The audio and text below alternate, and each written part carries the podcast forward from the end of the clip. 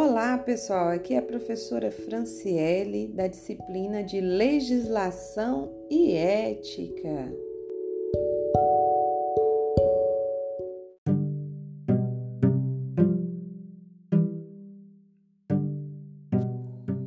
Nesta disciplina, trabalharemos noções básicas de direito, moral e ética, seus paradigmas e principais conceitos.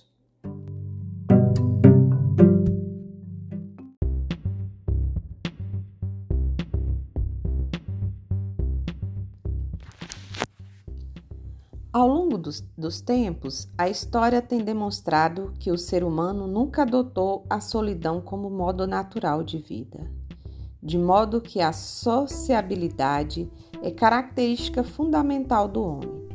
Em verdade, não fosse a capacidade do ser humano de se associar a outros indivíduos e de unir esforços em favor de um bem comum, nossa espécie não conseguiria superar todas as adversidades do meio ambiente durante as eras pré-históricas, Paleolítico e o Neolítico.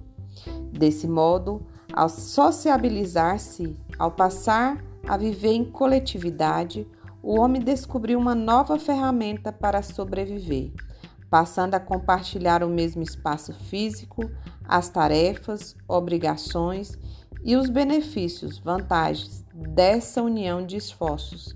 O ser humano, historicamente, vê surgir consigo o próprio direito. Alguns diriam, antes mesmo de dominarem a escrita ou mesmo a fala. A ideia de direito nasceu com a própria vida em sociedade, em coletividade, já se, já se disse em filosofia que o homem é um animal social por natureza. Ou, na lição de Monteiro 2009, realmente o homem não pode viver isolado.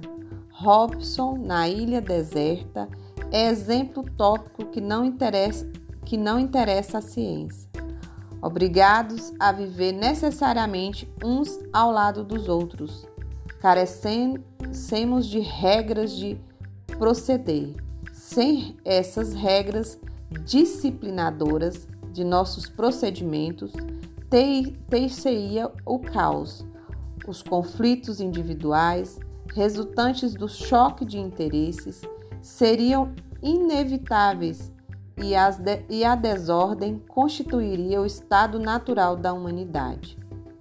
Contudo, por viver em sociedade, em coletividade, a ação ou a omissão de um homem interfere muitas vezes na vida de outros homens, provocando uma reação por parte daqueles que sofrem essa reação, o que vem a afetar a própria vida em sociedade.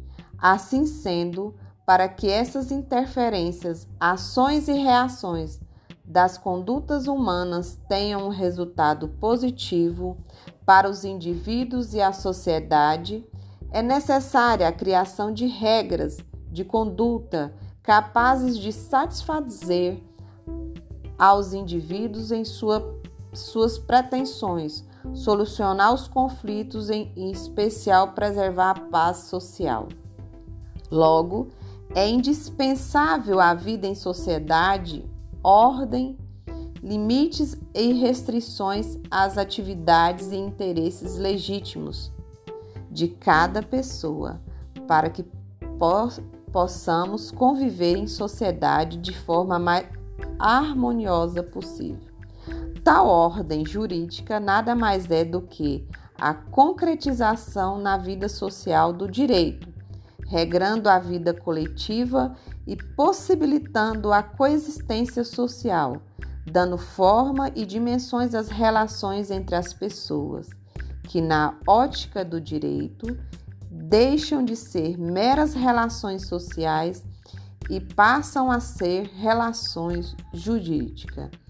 Então, pessoal, o direito pode ser entendido ainda como uma força social, já que surge da sociedade para o indivíduo e se torna obrigatório para este à medida que esse interesse que esse eh, se insere né, e passa a viver em coletividade, abrindo mão de alguns de seus interesses legítimos em prol da vida em harmonia da sociedade.